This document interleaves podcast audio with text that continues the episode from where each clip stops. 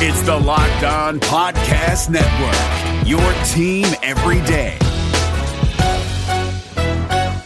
Hey guys, Gronk here, calling a 30 second hair huddle. When it comes to tackling hair loss, Hims has you covered. From clinically proven regrowth treatments to thickening shampoo and conditioner. Just go to forhims.com for a free consultation. Then a licensed medical provider can help you with your game plan. If prescribed, Hims ships directly to your door. Get your hair back in the game with Hims. Try today and get a 90 day money back guarantee at forhims.com. Just go to forhims.com slash NFL. That's forhims.com slash NFL. Restrictions apply. See website for full details and important safety information. You are Locked On Packers, your daily Green Bay Packers podcast, part of the Locked On Podcast Network. Your team every day. R E L A X. Relax. We're going to be okay. It is time. It is time. I feel like we can run the table. I really do. You are Locked On Packers, part of the Locked On Podcast Network, your team every day. I am Peter Bukowski, and I cover the Packers for SB Nation. I cover the NFL around the internet, and you can follow me on Twitter at Peter underscore Bukowski. You can follow the podcast on Twitter at Locked On Packers. You can like us on Facebook. You can subscribe to the podcast on iTunes, on Spotify, on Google Play. Wherever you find podcasts, you'll find Locked On Packers, the number one Packers podcast in the state of Wisconsin, and the show for fans who know what happened. They want to know why and how. Today on the show, in honor of the 4th of July, we are going to talk about the founding fathers of the Green Bay Packers for the 2019 season. Obviously, the founding fathers of the organization date back decades and decades, way before 2019. Uh, the Packers, you know, they go back to the, the turn of the 20th century. And so, obviously, you know, we, we want to pay homage to all of, you know, the Curly Lambeaus and the Don Hutsons and all of those guys that helped make the Packers be what they are today. That's just not what we're going to do today. What we're going to do is look at the foundational pieces of this team in 2019 who are and it doesn't have to be the best players. That's not necessarily the point of the exercise. The point is who makes this team work at its bedrock core, who represents and and pushes forward the identity of this team. And I want to start on defense because I think the conversation is so much more interesting defensively. We have a lot more information and I think just a lot more general uh, football experience that tells us who the foundational p- players and pieces are on offense. By the way, not just uh, exclusive to players in this case, uh, but on defense. The, the truism for years has been you don't have a 3 4 defense if you don't have a nose tackle. Kenny Clark is the foundation of this defense for so many reasons, not just because he's a really good player not just because he's a nose tackle that can create pass rush, not just because he's a nose tackle who can eat up two blockers, not just because he's an interior defensive lineman who you can literally drop in coverage, who can chase plays sideline to sideline, who can sniff out screens and make it to the running back in the backfield. No, he's a foundational piece because he can do all of those things. You don't need supplementary pieces around him to have a good run defense for him to be a good player. He can do everything. He can do everything you need from an interior defensive lineman from a nose tackle. So his play, his ability to eat up two blockers makes life easier for Mike Daniels, for Dean Lowry, for Montravius Adams, for the defensive linemen around him. His ability to rush the passer makes it easier on Mike Pettine, doesn't have to dial up as many blitzes, doesn't have to go to as much crazy NASCAR package personnel with a bunch of linebackers on the field and give up potential run defense as a result. His ability to chase on screens makes it easier for other players to try and get upfield and blow up those screens, knowing that Kenny Clark has the athleticism to recognize what's going on and go out and make a tackle. That sort of a, a bedrock of your defense is so essential for any defense needs someone like Kenny Clark, but a 3 4 especially because of what it allows the rest of the team to do. You can't be a 3 4 team if your linebackers can't play clean. If your playing an offense and th- their guards are consistently getting to your linebackers, you're just screwed because you don't have multiple players on the interior eating up blocks. In a 4 3, you've got two guys on the inside who can slow down those guards and the center from getting to your linebackers. When you play a 3 4, you don't have that. And Green Bay so often is really in a two defensive lineman look with with two linebackers and two outside linebackers. And so if you don't have someone like Kenny Clark who can eat up two blockers. I mean, there was that great shot last year of a play where Kenny Clark was being double teamed and Mike Daniels was being double teamed. All right, so four players it takes to block two. Think of what an advantage that is for your defense. All right, now where does that trickle down to? I think Blake Martinez is a very good player. We've talked about this. He's a limited player, and we had this discussion a little bit yesterday. I think the bedrock of that second level is Oren Burks, and he is a foundational piece in this way. If he is good, this defense can be great. If he is bad, this defense is going to have some serious problems defending the middle of the field because Blake Martinez can't do it. We know what Blake Martinez is. We know what he can do. We know what he can't do. As far as being a run defender and a blitzer, he is outstanding coming downhill. He said he's going to play a little freer this year. He has a better understanding of where he needs to be, where he needs to get to, and when he needs to get there. Hopefully, that means he can read his keys, he can fire his guns, get down wherever he needs to get to, and make plays.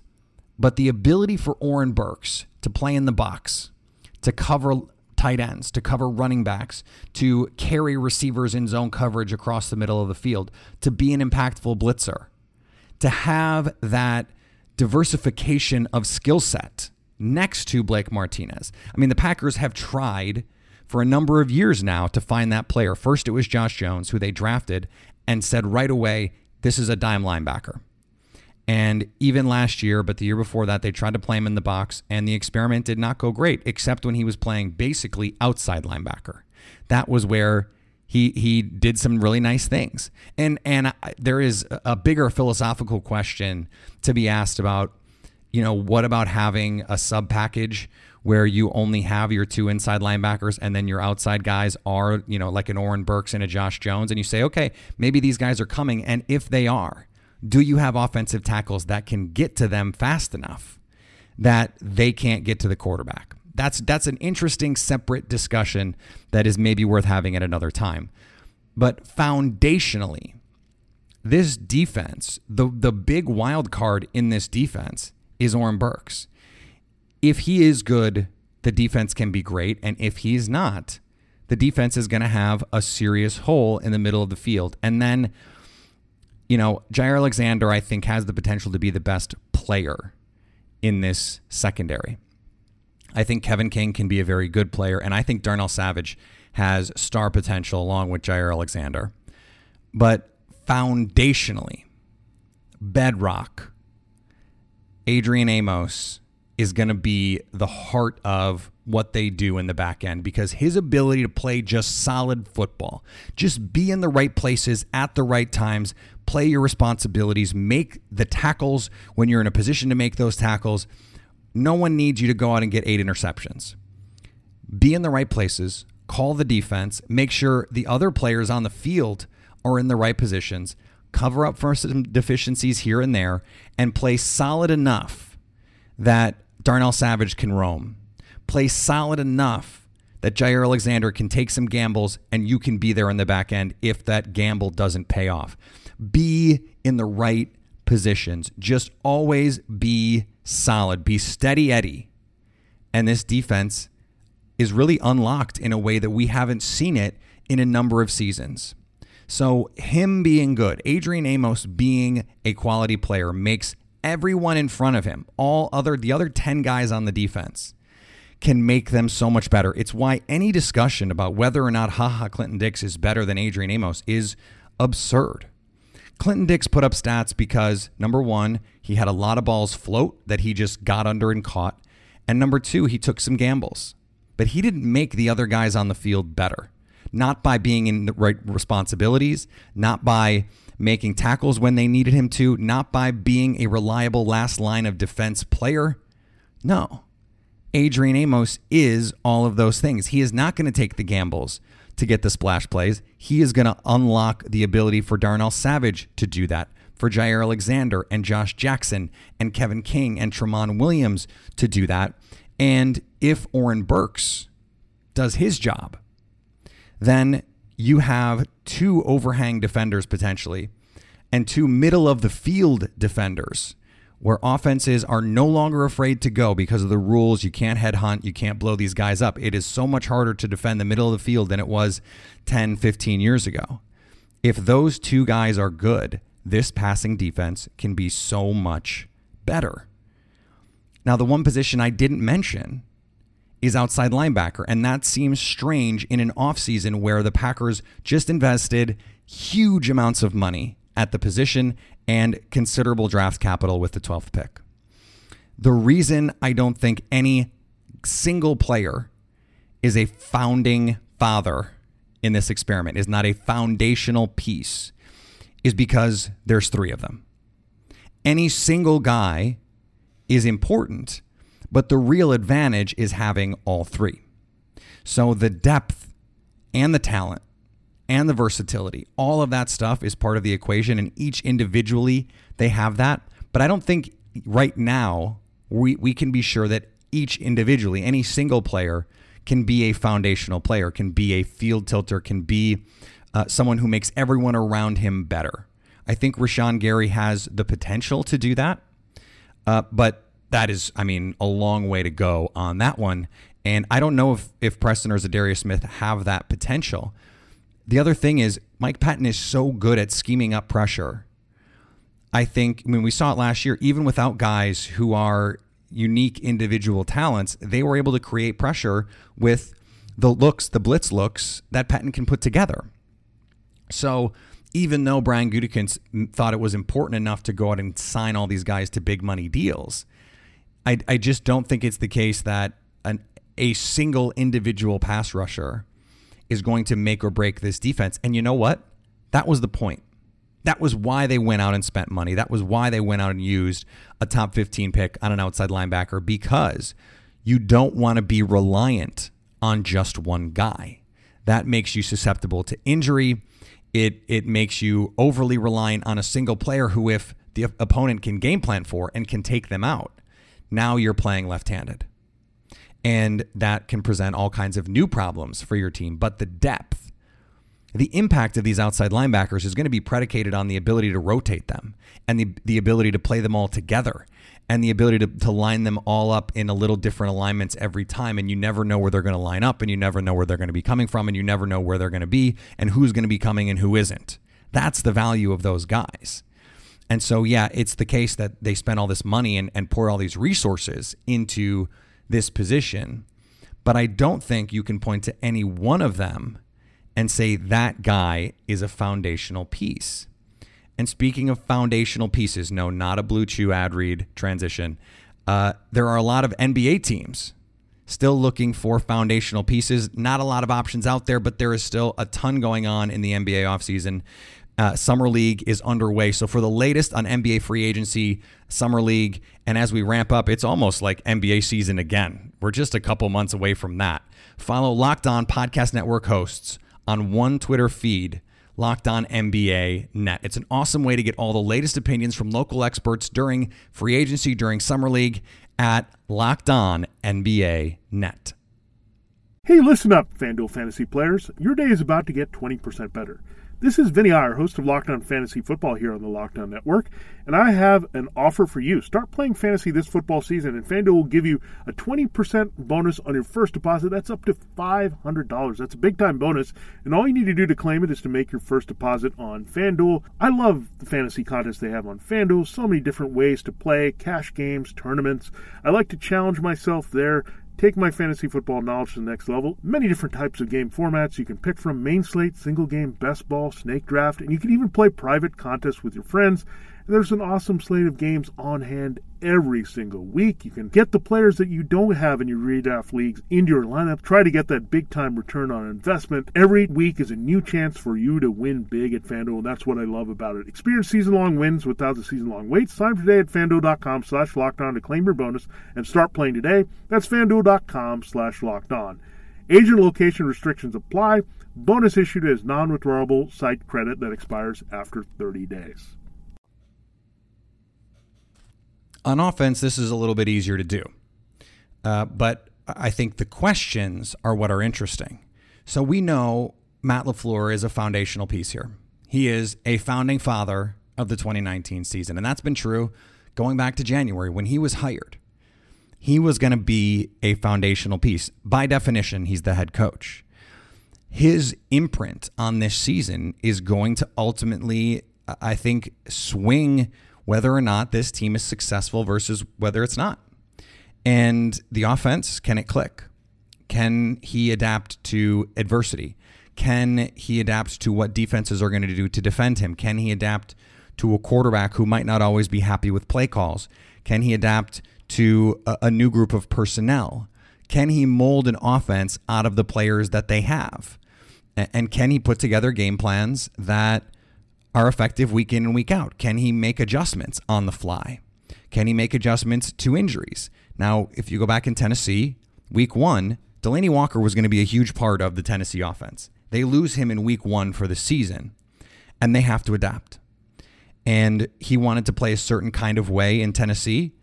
That is his background. That's what he wanted to do. Generally speaking, an offensive coordinator needs more than a little bit of time to get everyone on the same page. Uh, you know, that's not always true depending on the talent, but we can't look at Tennessee and say, oh, there was a ton of talent on that team. Midway through the year, when it was clear that the offensive line was not an ideal fit for the kind of blocking scheme he was he was trying to implement, and that Derrick Henry was not an ideal fit for the kind of outside zone they wanted to run, they just said, all right, our best offense is handing the ball to Derrick Henry and running some play action and trying to take some shots. That is that's what the offense was he did make those adjustments. He has to be able to do the same thing this year, and he has to be able to avoid the kinds of pitfalls that Mike McCarthy did. Now, I think we have reasons to believe that he will. Mike McCarthy abandoned the run far too easily. Mike McCarthy abandoned play action far too easily. And Mike McCarthy relied far too heavily on Aaron Rodgers. We know this offense is going to rely more on Aaron Jones. We know this offense is going to use play action as a foundational. I know I've been using that word a lot today, but that's the point. As a foundational part of this offense, and we know play action and shot plays, off play action, are going to be an enormous part of what this offense is and what it does. And so, just by the nature of what Matt LaFleur wants to do, he is going to avoid some of the pitfalls that plagued Mike McCarthy. That's just like that is who he is. That's what he wants to do. And so he doesn't have to change anything to avoid those things. He just needs to be him. Now, Aaron Rodgers part of this, a quarterback is always a foundational piece. So, can he stay healthy number 1? Number 2, can he adjust to new verbiage, new calls, um, a little bit different operating system at the line of scrimmage. Is he going to get full autonomy? Should he get full autonomy? Is it even a good thing to give him that? And is it a good thing if he uses it frequently? Ideally, Matt LaFleur is calling a play that's good and that's going to work. And Aaron Rodgers trusts it and they run it and it works. That's what you hope. Now, how do they how do they you know find that balance? How do they find that equilibrium between okay, Matt LaFleur calls a play, there's really two plays in there you can kill to to the other one if you don't like the first look. Is that going to be enough for Aaron Rodgers? Can he play like we used to see him play? We we saw him play hurt last year. Was that because he was hurt? Is that because his mechanics have atrophied? Is it because his arm has atrophied in some way? Is it because he was freelancing too much? Is it because he's too uh, interested in avoiding interceptions because he wants his stats to stay pristine? We don't we don't know yet. We don't know yet. We're going to find out a lot this season about Aaron Rodgers. And, you know, I laid out a lot of, of things that I don't necessarily believe, but that have been leveled on him as criticisms. So clearly, Rodgers and LaFleur are foundational players for the 2019 season. Aaron Jones has to be the next guy. Not that I think he is going to be any more featured in the offense than say Davante Adams. Not, I don't you know I don't necessarily think he's going to be better necessarily. You know, if you were going to rank the the best players on offense, Davante would be ahead of Aaron Jones. But because so much of this offense is predicated on the run game, you have outside zone and then you're running play action off that, and everything follows from that. Stated explicitly by Matt LaFleur. Aaron Jones has to be good and he has to be on the field. And if he can do that, then he is is going to set this offense up to ease that transition. The easiest way. Remember we talked about, you know, the best way for this for this to not have any sort of, of friction between Matt LaFleur and Aaron Rodgers is to have success early. Well, the best way to have success early is to get Aaron Jones going. Because while it is true that you don't need a good run game to have a good play action game, what you don't want is for it to seem like the Packers need to get away from the run game because then Matt LaFleur needs to start changing things up. He needs to get away from things that he wants to do. But if they can have success running the ball, then they can play the way LaFleur wants to play. And and frankly, what the Packers should want is more touches for Aaron Jones because he's really good. He is a really good player. He is dynamic and he can carry parts of your offense. They should want him to be a foundational piece. And I think in this offense this season, he will be. And if he can be successful, that unlocks everything that they want to do with this offense. The last foundational piece on offense. I mentioned Davante Adams. I, I think Davante is you know the bedrock of the passing game to be sure, uh, and, and that goes without saying. So I think he certainly is is that guy. But I want to just talk for a second about another player who I think is going to be foundational to this offense in 2019, and that's Jimmy Graham. You know, we talked about the the MVS hype train, and that's going to be important. But I think Geronimo Allison could just as easily be an outside receiver. And I think Equanimeous St. Brown or Jake Kumerow could play that role. I think MVS is better suited to it, but they have other guys who can do it. Jimmy Graham is the only player on this roster who can do the things at tight end that, in the passing game anyway, that they are going to ask him to do, that they're going to ask their tight end to do. Now, I think Jace Sternberger eventually can do that. I don't expect that he can do it in year one. So, in order for this offense to reach its apex, we know what Davante Adams is. We know, you know, what these offensive linemen are and can be. And we have an idea of, of what Marquez Valdes-Scantling's skill set is. He can get down the field. Can Jimmy Graham really just take this offense over the top? Can he be the player they're paying him to be? Because the tight end is a huge part of this offense. So if they're going to play with two tight ends a bunch with Marcedes Lewis and Jimmy Graham on the field, if he is that passing game, if he is that piece that they need him to be, that they want him to be, they don't need him to be, but they want him to be. I truly believe they want to play a specific way that features Jimmy Graham. And that was even, you know, Matt LaFleur wanted to do that before. He's always wanted to do that. It is his style he was not the one that said, "Hey, give me Jimmy Graham." He's here, and so it. But it that worked out because that's how Matt LaFleur wants to play. He wants to to have a, a huge impact on the game with a tight end because that's what this offense really is is it's not that it's predicated on it but it is designed and set up to be all of the leak plays that they can run that that you see George Kittle kill teams on that that Kyle Shanahan was running in Atlanta. They're able to do tight end by committee in LA specifically because the concepts are so good.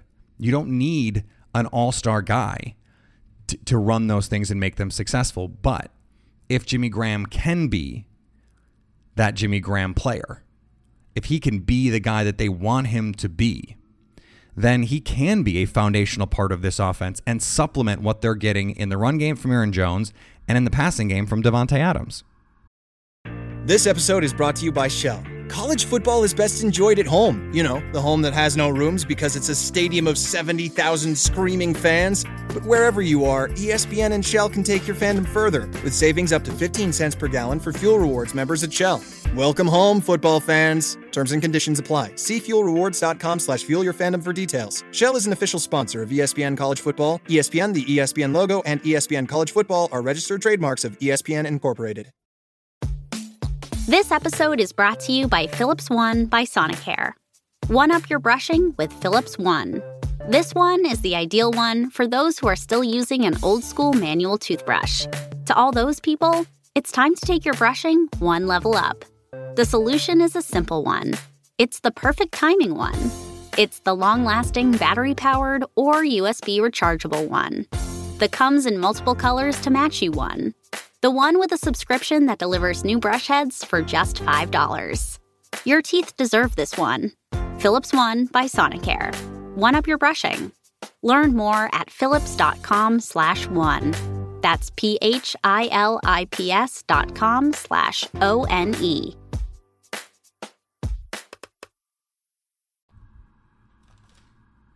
All right. I hope everyone has a a joyous, a safe, and a celebratory Fourth of July.